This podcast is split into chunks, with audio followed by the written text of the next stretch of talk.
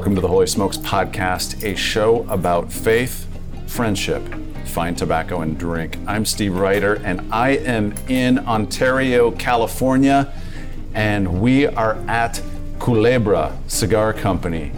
Uh, this very, very cool little cigar lounge. It's actually not little, it's actually a good size place, and I am here with Matthew McDavid.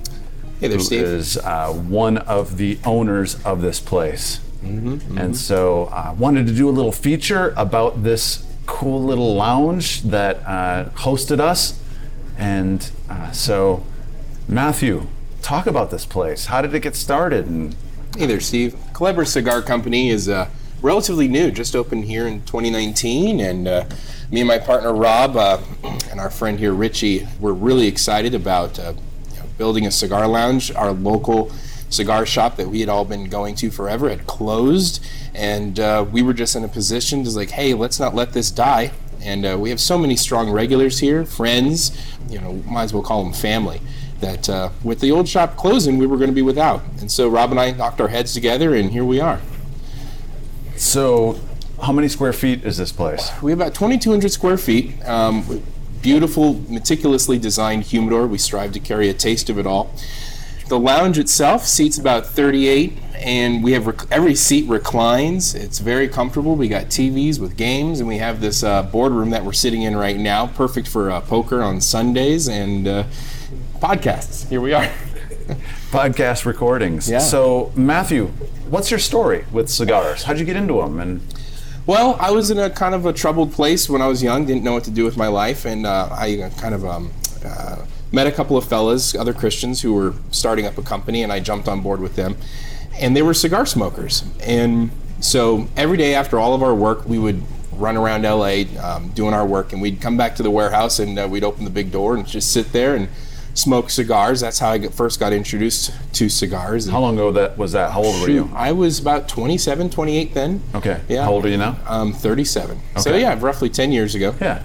And then uh, my wife and I moved out to the Inland Empire. That's where we're at. And uh, I started another company around the bend here. And it was then that I just found this group of guys in this small little cigar shop. And it was the camaraderie and the community, and frankly, a, you know, a place for men to be men, so to speak. And I learned so much from these guys. Um, just about uh, growing up and about um, not wearing your feelings on your sleeve all the time Yeah. and uh, just being an honest man of integrity. And it was so valuable for me that, uh, again, when the shop closed, that um, I think we did a good thing carrying that baton and opening this place.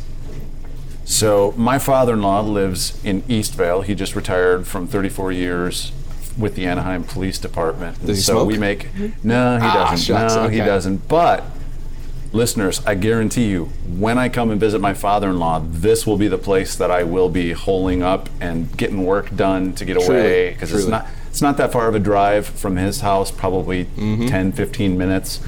So, holy smokers, I highly, highly, highly encourage you. If you are in Ontario, Rancho Cucamonga, or Mm-hmm. Eastvale, Corona, Norco, where else, if, if they're traveling into Southern California or live in the area, Yes. obviously. What's great about our shop is that we're right smack dab in the middle of the 10 and the 15 freeways where they meet. We're at Ontario Mills Mall, one of the largest shopping centers in um, in Southern California, actually. And so we're extremely well located for Inland Empire smokers. And frankly, there are not many options in California for smoking cigars indoors in a comfortable environment. So Culebra is a real gem in the area when it comes to cigar smoking. And if you're lucky, you might even bump into the authors of the Babylon Bee. We're really proud of that. That was an unexpected uh, benefit.